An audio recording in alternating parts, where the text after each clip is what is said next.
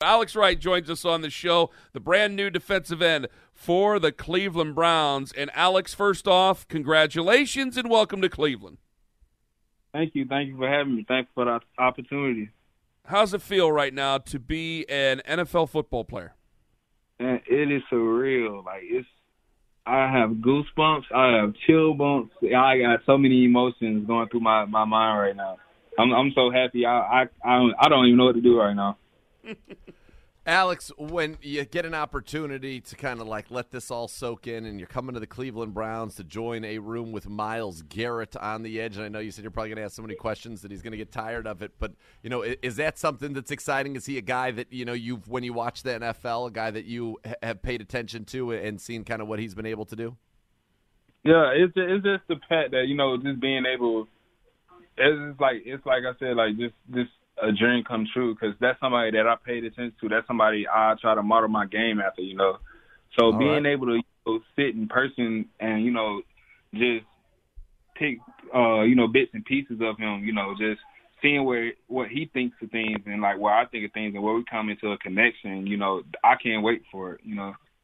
So, so Alex, you are a big guy continuing to grow, and I know you've talked quite a bit about that. You played wide receiver in high school. You played hoops in high school, a nice double double guy, 11 points, 12 and a half boards per game, no big deal there.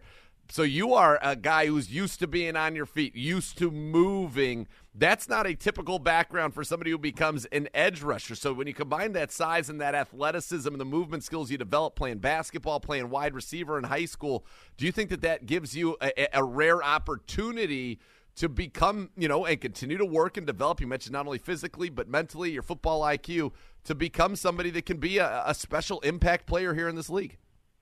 Yes, sir. I, I feel I feel is that you know I feel like just just taking everything one step at a time. You know, just getting better. There's no ceiling. There's no ceiling to getting better, in my opinion. That's that's all I look for.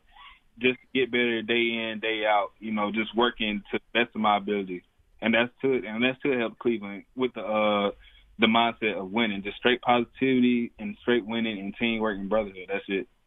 Bill Clark's a really good football coach. I mean, he's basically the father of that program. Bring it back. What was it like playing for him?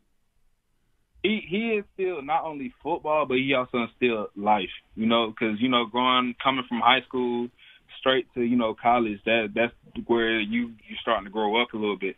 So he helped me tremendously you know, he helped me tremendously just going, you know, just developing not as a football player but as a as a man, you know, going going from a, a child from a small town to, you know, uh being from the country to, you know, going to the city.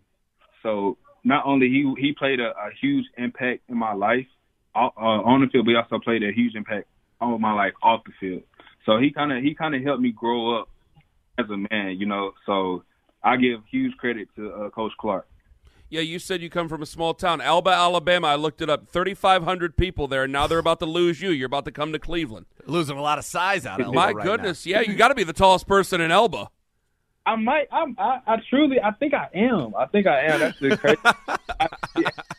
now, now that somebody has said it, like I just thought I might be the tallest person in Elba.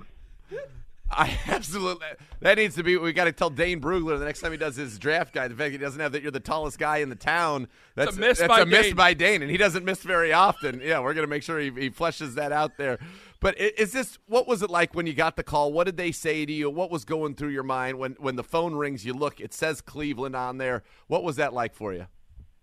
I just remember uh, it was just like, oh my god! Like it was just like I was just in in shock. I was in this.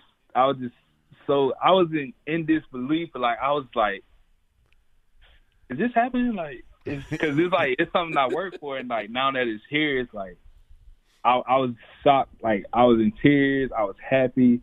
Like I wanted to run off, but I know I couldn't run off from everybody, and it was like I just felt like all like all everything just just overwhelmed, and it was just happy. It was just joy. It was happy tears. It was just just you know just finally being able you know to like you know get to get to my dream. And now that I got my dream I know it's time to work. Because when you get to the league people think you know you get to the league you you you made it. No that's not the case. So it's like now, now I made it to my dream. Now it's time to work on my dream to you know perfect it, and I want to be on cloud nine when it's all said and done. And we certainly would love to see you do that. One step of your dreams complete, one more to go, as you said, to be able to play at a high level and help bring a Super Bowl, a championship here to your new team, the Cleveland Browns. And and I love hearing the passion in your voice. I love hearing the excitement about it. I do need to ask it. Did you have any idea? Did you know the Browns? I know you got to do a visit here, but as you were sitting, you know, as today was unfolding, did you think that you would be somebody that by when it ended, you would be wearing the brown and orange? I had a feeling just how they just how they was how how we ended up connecting. You know, we started connecting a lot more and a lot consistent throughout, you know, the process. So yeah. it was it was like this might be this might be the team. This might be the team because it was like everybody's pushing now Cleveland. I, I definitely feel it from Cleveland. So when I started getting the news that it was like yeah, Cleveland might be Cleveland might be it. You never know. So in my head, I was like, I'm waiting on that. I'm waiting on that that that 78 pick. I, I want to see. I want to see. So when I got the phone call, I was like, oh, like I I I couldn't I couldn't imagine. Like I just couldn't. It was so much emotion. I just sat there. I just answered the phone, and it was like I was just cheesing from ear to ear. So. that still sounds like you're still smiling. I love that. Congratulations, I, I really, Alex. I haven't stopped smiling since then. Final one here because the Browns are on the clock, so we want to get make sure we get that pick in coming up. Uh, you you play how many different instruments? I played clarinet, alto saxophone, tenor saxophone, and baritone uh, saxophone. Do you know any polkas? No, I do not. You better learn them if you're coming to Cleveland, my friend. Good luck to you. Congratulations, buddy. We appreciate the time and and have a wonderful evening, Alex. Thank you. Appreciate it. Alex Wright, brand new defensive end. Already love him. Tallest man in Elba, Alabama. Tallest man in Elba, right. Alabama. Big miss for Brugler. I'm making a note of that.